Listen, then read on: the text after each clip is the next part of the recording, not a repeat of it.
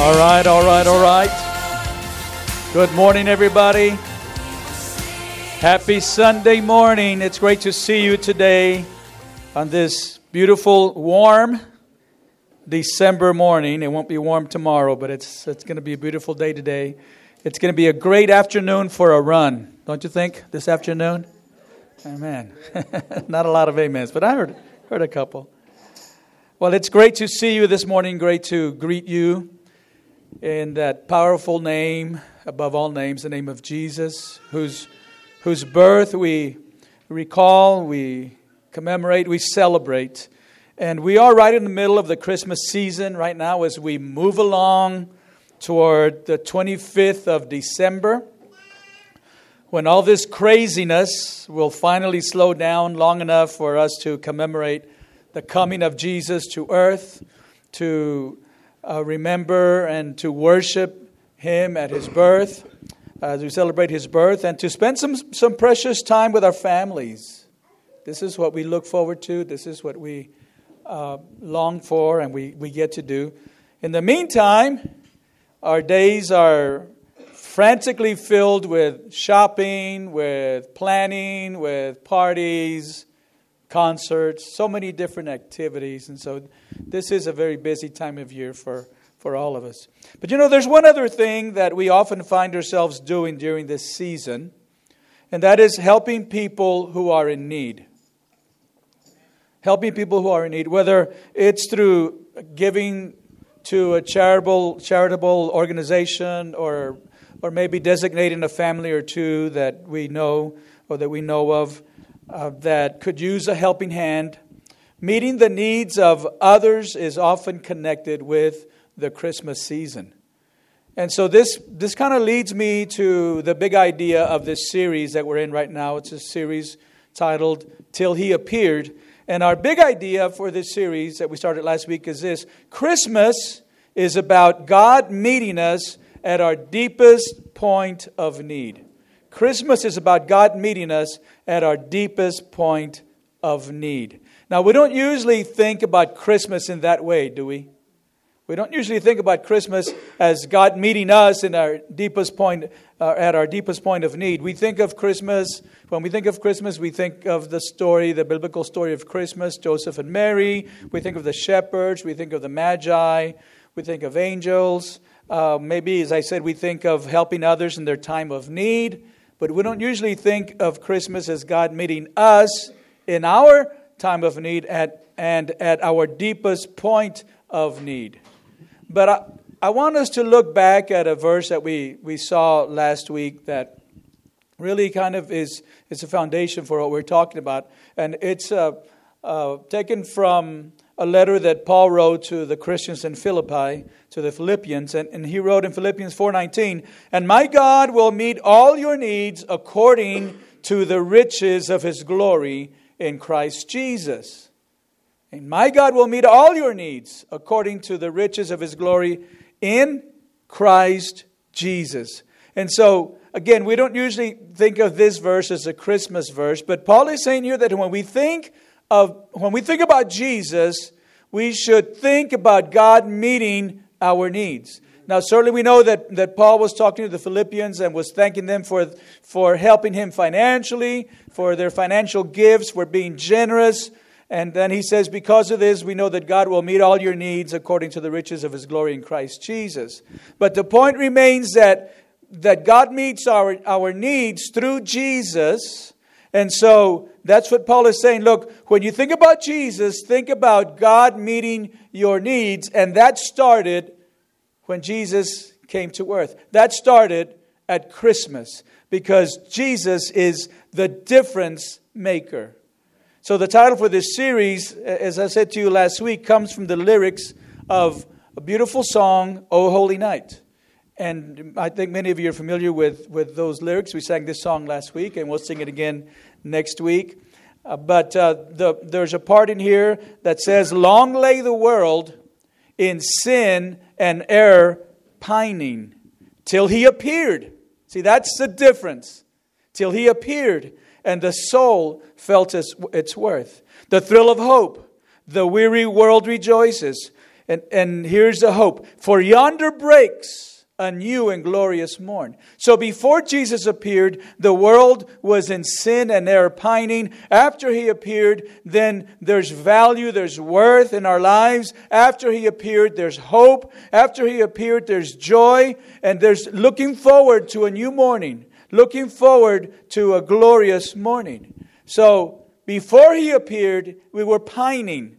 And I said to you last week that the word pining means to languish, or to decline. The word pining means also to miss someone and to long for their return. And this is what sin does to us. Before Jesus appeared, the world was pining in sin and in error because this is what sin does it makes us uh, to struggle it makes us struggle in life we because of sin languish and we decline we go down uh, and, and we long for something better. We pine for something better. But God says, I'm going to meet those needs in your life, and I'm going to do it through Jesus because Jesus appeared, and when he appeared, he changes. He changed everything, and, and he continues to change everything. So last week we looked at the shepherds, and we learned that one of the needs that God meets in our lives is our need to be accepted. It's our need for acceptance and access. Acceptance by God and access into His presence. And by the way, if you missed that message, I, I encourage you to look it up. You can look it up on our website or on our portal. You can look it up on iTunes, Spotify. There's a few other uh, places, a few other platforms, podcast, uh, the Google Podcast, and others that you can find our messages. But uh, that's what we talked about last week. And today we're going to look at, at uh, the main characters of the Christmas story. After Jesus, of course, he is the main character. But after him is Joseph and Mary. We're going to talk about Joseph and Mary because we're going to learn from them, specifically Joseph, about how God meets our needs. And so we're going to read in Matthew chapter 1. Matthew chapter 1, beginning with verse 18. So you can um, follow along in your Bibles. You can also follow the notes on the YouVersion Bible app.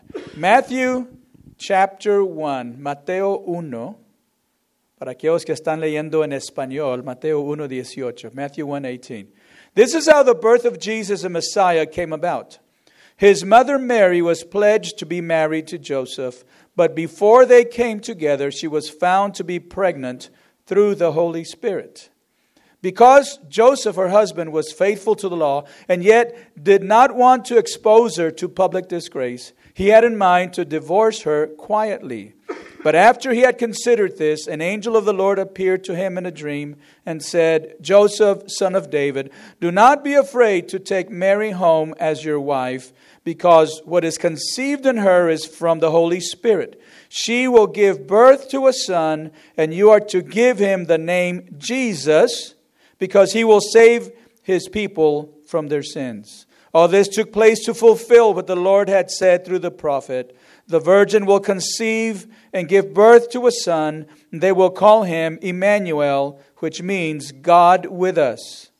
When Joseph woke up, he did what the angel of the Lord had commanded him and took Mary home as his wife. But he did not consummate their marriage until she gave birth to a son, and he gave him the name Jesus. So that's a familiar reading from the Gospel of Matthew of the Christmas story. And it's a beautiful reading, and Christmas has become a beautiful celebration. But you know, sometimes it's easy for us, easy for us to forget that the first Christmas was actually filled with scandal. And not just any scandal, but it was marked with or marked by the juiciest kind of scandal, a sex scandal. You know, there's people who just love the scandal and they love the, to read and to hear about the sex scandals. And so that's really what was going on here. Now, I, I want to focus today on a passage or on a phrase, single phrase in this passage that is very important to this story. Matthew says in verse 19 that Joseph was faithful to the law. He was faithful to the law. That phrase is a, a single word that in the original language is a single word that means to be just or to be righteous. the original language, the word in the original language is the word dikaios. Dikaios. Everybody say dikaios. Dikaios. That word means just or righteous. So, uh, what Matthew is saying here is that Joseph was dikaios. He was just and, or he was righteous. Some of the older translations will read that way. He was righteous. I know the, I believe it's an English Standard Version says he was, he was just. And uh, that's the way he's described. But more specifically, this word dikaios describes someone who is known for being faithful to the book of the law.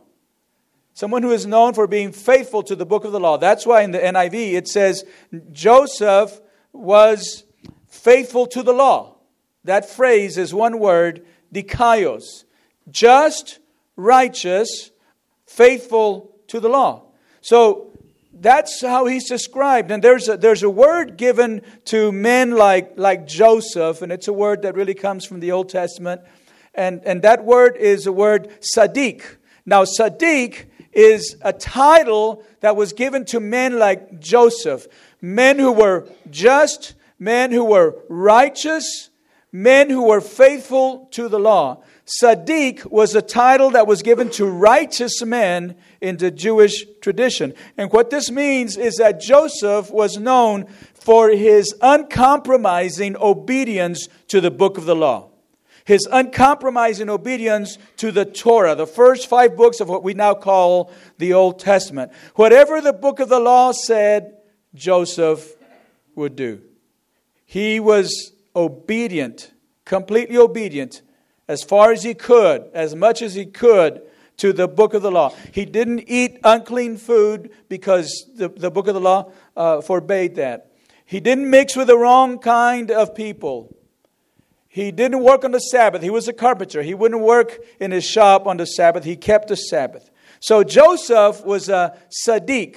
He was a Sadiq. He was a righteous man, a just man, a man who obeyed the book of the law.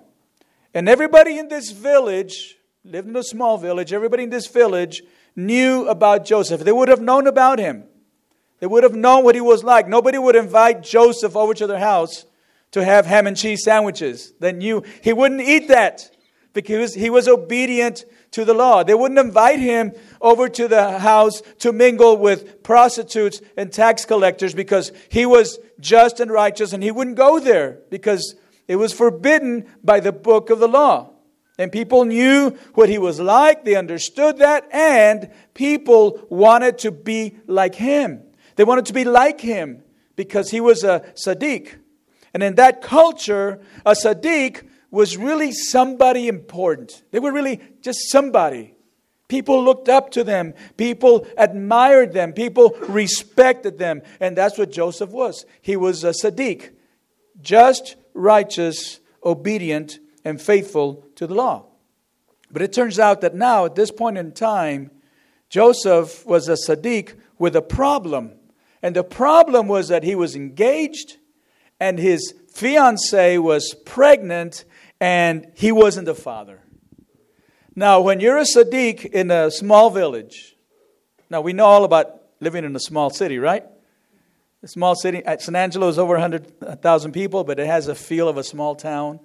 And uh, we, our, our friend Noel Reina, who just passed away this earlier this year, would come to visit often, and many of you uh, would see him here, and we'd go out to eat. And invariably, I'd run into somebody I knew, or Lillian would run into somebody she knows. It might be a former student, or some colleagues or friends from church. And and he would often say to us, "You guys, you can't go out without meeting, without running into somebody you know."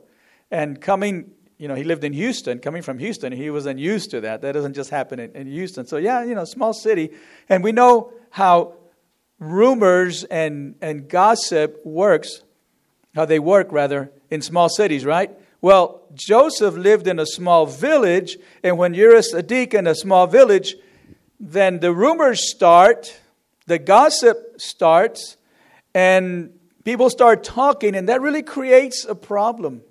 And not only because of, of the talking, but also because, remember, Joseph, in his heart, he wants to obey the law, and he's always lived in a, in a manner that he kept the law. He was just, he was righteous. And the Torah had some very clear instructions about what to do in his situation. When your entire reputation and identity revolves around, you know, being a Sadiq, then, you know, you do what the Torah says, then this is a, this is a real problem. This is a serious situation. In the Old Testament, the penalty for unfaithfulness before marriage was stoning. So there, there, were, there were other Sadiqs, actually called Sadiqim, Sadiqim, uh, plural of Sadiq, that they would have told Joseph, You need to stone her. We, we all need to get together and stone her. But, you know, that, that was in the Torah. And really, by this time, there was another portion of scripture uh, of the Torah from Deuteronomy that had kind of become the rule. The stoning still happened. Remember the, the woman who was caught in adultery that was brought to Jesus, and the men were ready. They had the rocks in their hands, they were ready to stone her. But there were also other ways to address this. And in fact, the stoning for unfaithfulness wasn't as common as it had been back in the Old Testament, now in, in the time of Jesus. Now, based on a, a teaching from Deuteronomy, now divorce was the rule.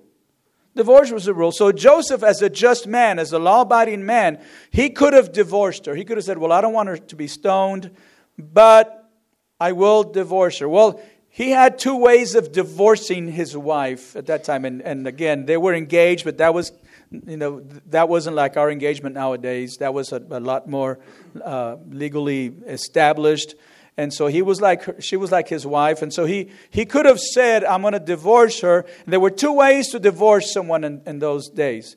Uh, one was to have a public accusation, have a public trial, and, and it would be a public trial, so she would be put to shame. She would have this shame, this disgrace upon her for the rest of her life. But the Bible says, Matthew writes that he was unwilling to put her to shame. He was unwilling to put her through a public disgrace. That means that he didn't want to divorce her publicly, so the other option was to divorce her privately with only, instead of doing it publicly, to do it before two witnesses. He could have done it before two witnesses in a, in a private, quiet way, and that's what he chose to do. He says, I'm not going to have her stoned. I'm not going to do that. I'm not going to divorce her publicly. I'm not going to put her to shame. I'm going to, to do the alternative, to have this private divorce before two witnesses, and then I'll just walk away. Now, so Joseph knew the Torah. And the Torah, the book of the law, was painfully clear, and he knew the, the understanding of the law, the book of the law, of teaching of righteousness, and he knew that his reputation and his identity as a Sadiq were on the line. And, uh, and like I said, all his fellow Sadiqim would have reminded him that the sin must be publicly exposed and punished. So it was a serious situation. If, if Joseph married this girl, nobody would ever accept his account of what happened. They would say, An angel, really? An angel appeared? The Holy Spirit is a father? No, I don't think so. You know, so his life would be changed. He would never be invited to the home of other righteous men again. He might have lost business because who would want to do business with somebody like Joseph now? He would suffer financially, he would be shunned, he would never again be admired or respected as a lover of the Torah. So, this, this is a tension as he makes this decision. If he committed himself to this baby and, and to Mary, then he would do so at an enormous cost, an enormous sacrifice. His whole reputation, the work of a lifetime would be trashed. What would he do?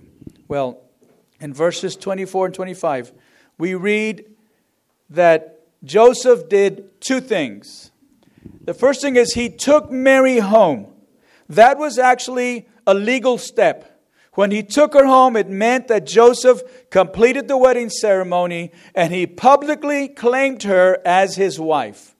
So it's more than just, okay, let's, let's go home and think about this. No, let's go home and we're going to be married now. Let's go home. That was a legal step. He's publicly saying, I'm taking her as my wife. That's why it says that he took her home as his wife. And then the Bible says that Joseph named the baby. He gave him the name Jesus. That too was a legal action because he's publicly claiming the baby as his own, adopting the child as his own. He takes Mary home and he gives the baby a name. Both legal steps. So now, legally, Joseph has tied his destiny to the lives of two stained reputations. Because not only Mary's reputation, but also Jesus, because he, he was born, according to some people, as an illegitimate child, then even his reputation was stained. He did the one thing that a Sadiq would never do, and now his days as a righteous man are over. Whatever the future holds for him, it's not going to be respectability from others. Not ever again. But that's a commitment that he made. As a result, he also was tied, he tied his destiny to their reputations. So he did it deliberately. He chose to do that. He was unwilling to expose Mary to public shame, so he exposed himself to that public shame and disgrace. Do you ever wonder why, when Joseph and Mary went to Bethlehem, there was no room for them? Nobody opened up their home in Bethlehem? This was his hometown. He would have had many, many family or relatives in that hometown. I mean, I know that the Bible tells us the place was crowded, but this is his town of origin. He had family there. He certainly had uncles and aunts and cousins, extended family. You're going to tell me that nobody, nobody had room for Joseph and his wife? Or maybe they just didn't want Joseph and his reputation and the family reputation messing up their reputation. So he's, he's facing this now. His, his uh, life has changed. And as I alluded to a while ago, even the baby, even Jesus, at the time, a, a, a newborn baby there in Bethlehem, lying in a manger, he was also the product of, of this scandal. Because you think as he was born, and then he went back, uh, grew up in Nazareth. Do you think that a tight knit religious community would let an illegitimate child join in to play with their children? No, the Bible doesn't say this, but there are some historical documents that indicate that when he was a child, Jesus was viewed as, as that he's an illegitimate child. Parents didn't let him play with their kids. And uh, again, that's just other historical documents. But I think we, we might get a glimpse of this in what we do read in the New Testament. In, in Mark chapter 6, we read about how when Jesus started teaching, people were amazed with his teaching. They were impressed with his teaching. Of course, his, his miracles, uh, just claims about himself. And uh, even though people were amazed by that, the people of his hometown the people that had seen him grow up began to express a skepticism, a, skept, a skepticism, I know where that came from, a skepticism about him. And, uh, you know, they didn't think a whole lot about this grown up Jesus because they knew his background. And so Mark 6 3 says that they asked, uh, they asked among themselves, Isn't this the carpenter? Isn't this Mary's son? Now, in that culture, you would never, ever refer to a man in that manner. You would never say, Jesus, the son of Mary. You would always say, Jesus, the son of Joseph. You would always refer to a man as the son of his father. Even though Joseph might have been dead by this time, Jesus would have been known and should have been known as Jesus bar Joseph, which means Jesus, the son of Joseph. That's just how it worked. It, worked that way. Remember James and John, the sons of Zebedee, the sons of thunder. You know, it was all, you know, Judas, the son of whomever. They were all referred to by the son. To refer to a man, a man as a son of a woman was actually a harsh term. A harsh term. And, and, some, and I don't know if this is true, but I've heard some, some uh, preachers say that it was very, very similar to a, a common phrase in our culture and I won't say it, obviously, I won't say it because it's, it's not appropriate to say, but it's, you talk about a son of a woman that is, uh, that is not thought of very highly. So to, to, for them to say, Isn't this Mary's son? They were putting him down. They were saying, He's a son of this kind of woman. And so that's a really harsh expression. It's a painful way of talking about the condition of, uh, of the way that Jesus was born. So, Mark 6 3 may reflect the fact that even decades later, in their little village, Joseph and Mary still were dealing with this shame, with, with this scandal. And uh, that wasn't what Joseph and Mary signed up for when they chose to be obedient to God's plan. The nine months of Mary's pregnancy you know, must have been miserable. I'm just saying because I've never been pregnant, but because I know that that's the way it is, especially as you get later, you know, toward the end of the pregnancy. And back in those days, had, they didn't have the convenience of the medical care and so on. And so it must have been miserable for, for Mary, uh, not just because of the actual pregnancy, but also because, I believe, of the public shaming as she began to show and reveal her condition. Can you imagine the public shaming they were dealing with? And quite honestly, both Joseph and Mary were, were being obedient to God's plan. But think about this until Jesus was, was born, until they had heard from the angel, both of them, and, and they believed God and they trusted God and they were going forward with God's plan. But until Jesus was born and, and some things began to happen that, uh, that comforted them, some things began to happen that let them know that, okay, we're on the right track. There might have been a little doubt about how things were going to work out for them. During this nine month period, remember, they, they weren't just robots following God's plan mechanically, they were human beings with real emotions. And, and Bethany mentioned this a while ago and uh, during our time of worship that Mary could have been dealing with confusion can you imagine being in that situation? A young girl, maybe 14 years old. Um, Joseph might have dealt with a little bit of anger because he was human. Certainly, they were both dealing with the shame that was projected on them by the society. But then Jesus was born. But then Jesus appeared. And when Jesus appears, he removes the shame and he replaces it with honor and blessing. Because Christmas means that Jesus has come to remove the shame and disgrace and to replace them with honor and blessing. Because after Jesus was born, the shepherds show up with a fascinating story of an angel. And as we talked about last week, it was a warrior angel. And then a company of the heavenly host appeared, which literally means a company of the Lord's armies. Host means the Lord's army. So here's a company of the Lord's armies and an angel warrior with a message. And they had a message for, for the shepherds. And the shepherds appear at the manger with this fascinating story of these angels appearance and uh, of the message that the angel gave them about Jesus being the Messiah. And can you imagine that when all that happened, Mary's heart must have been comforted. Mary's heart was comforted and her faith was strengthened. And God honored Mary and Joseph when the shepherds appeared. And that was just a reminder to them that they were on the right track in spite of the shame that they were dealing with, not because of their own wrong. You know, sometimes we feel shame because of our sin. This was shame that was projected on them by those who didn't understand.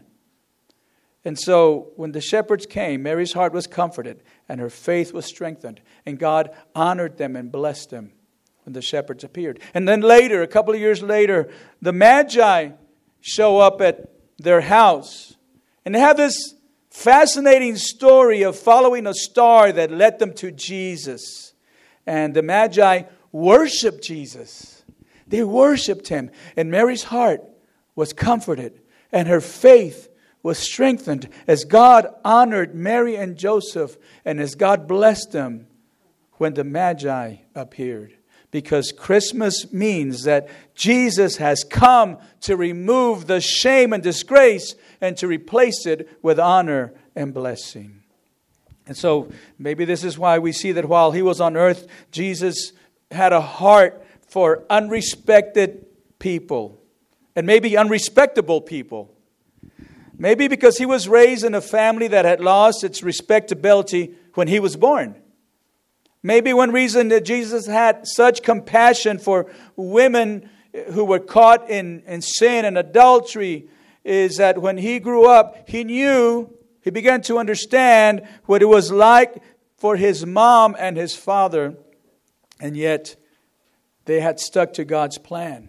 Joseph had stuck to Mary when she was single and pregnant. And all the righteous folk, all the Sadiqim would have talked about them, would have picked up a stone. But Jesus knew that and he, he identified with the outcast because he, in a sense, was one. And so he understands. And when he appeared, he changed everything. And so God's desire for us is that we would not be inflicted by the shame that Satan wants us to feel. Now, there's nothing wrong with being ashamed of our sin and asking, in fact, that's not only nothing wrong, but we should feel shame for our sin and ask God to forgive us. But I'm talking about the, the shame that Satan wants us to feel. I'm talking about the condemnation that he wants us to live with. And when we struggle with problems, when we struggle with our lives, and when we even have scandals in our lives, Satan whispers to us and says, You know, you're condemned. You, you, nobody will ever respect you anymore. Your life will never be the same. But God wants us to know that because Jesus came, He can remove our shame and our disgrace. He can lift us up in honor. We can live in confidence. I love Psalm 3, where the psalmist writes this O Lord, how many are my foes? Many are rising against me. Many are saying of my soul, There is no salvation for him in God. Have you ever been there? where you feel like everything's against you and you feel like people are talking about you. And they might be. They might be saying, There's no answer for him. There's no answer for her. Her life is messed up. His life is messed up. And, and it'll be that way forever. There is no salvation for him, for him in God. Not even God can help him, some may say. But look at verse 3. But you, O Lord, are a shield about me, my glory, and I love this, and the lifter of my head my glory and the lifter of my head. God is our glory. We don't have to be swallowed up by our shame. He is our glory. We can have confidence in Him. We can boast in Him. And He lifts up, lifts up our head or our heads when we feel down, when we, when we just feel depressed and we feel like we're not going to make it, God says, I'm going to lift up your head because you have a great future ahead of you. I will remove your shame and your disgrace.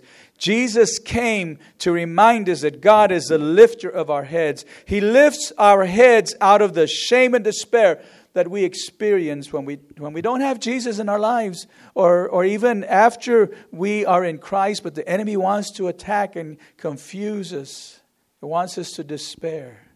So, Christmas is about Jesus replacing your shame with honor and your disgrace with blessing. Christmas is a reminder that God is your glory and the lifter of your head.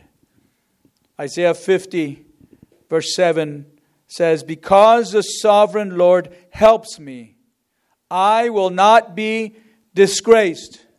I will not be disgraced. I want you to say that with me. I will not be disgraced. Say it again. I will not be disgraced.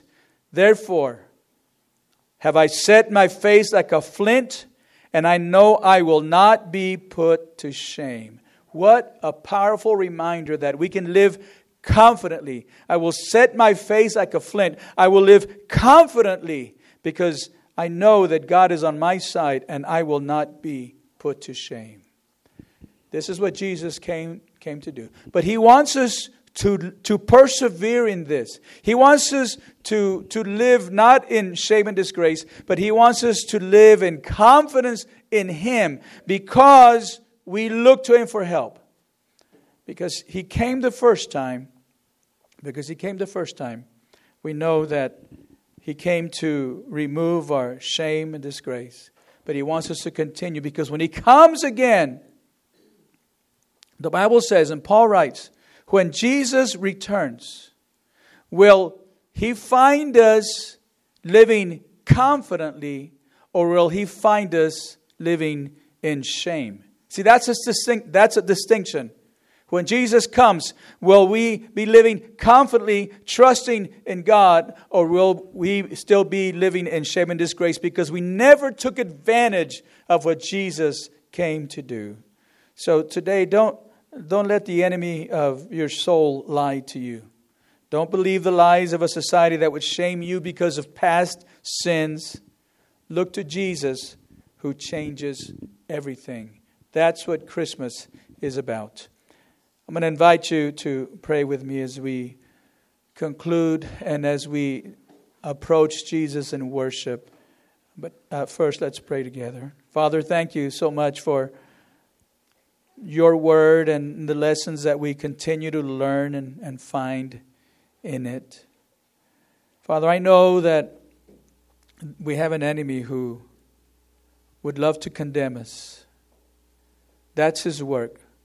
That's his job to shame us, to slander us, to condemn us.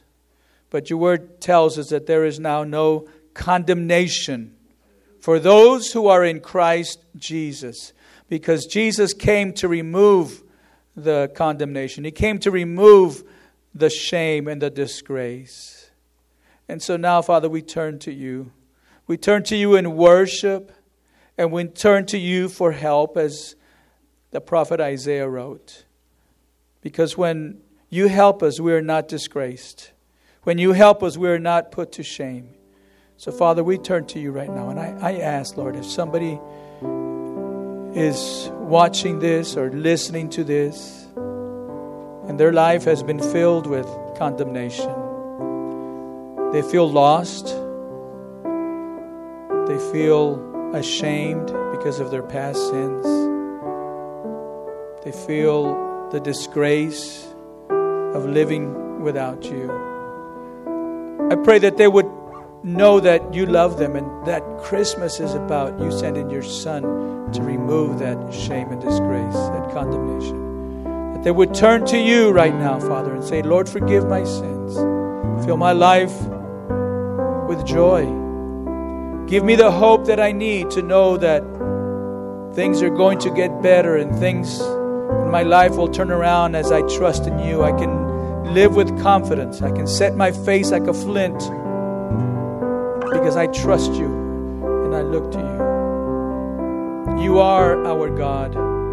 You are our Savior. You are our defender. And we turn to you right now, Father. In Jesus' name.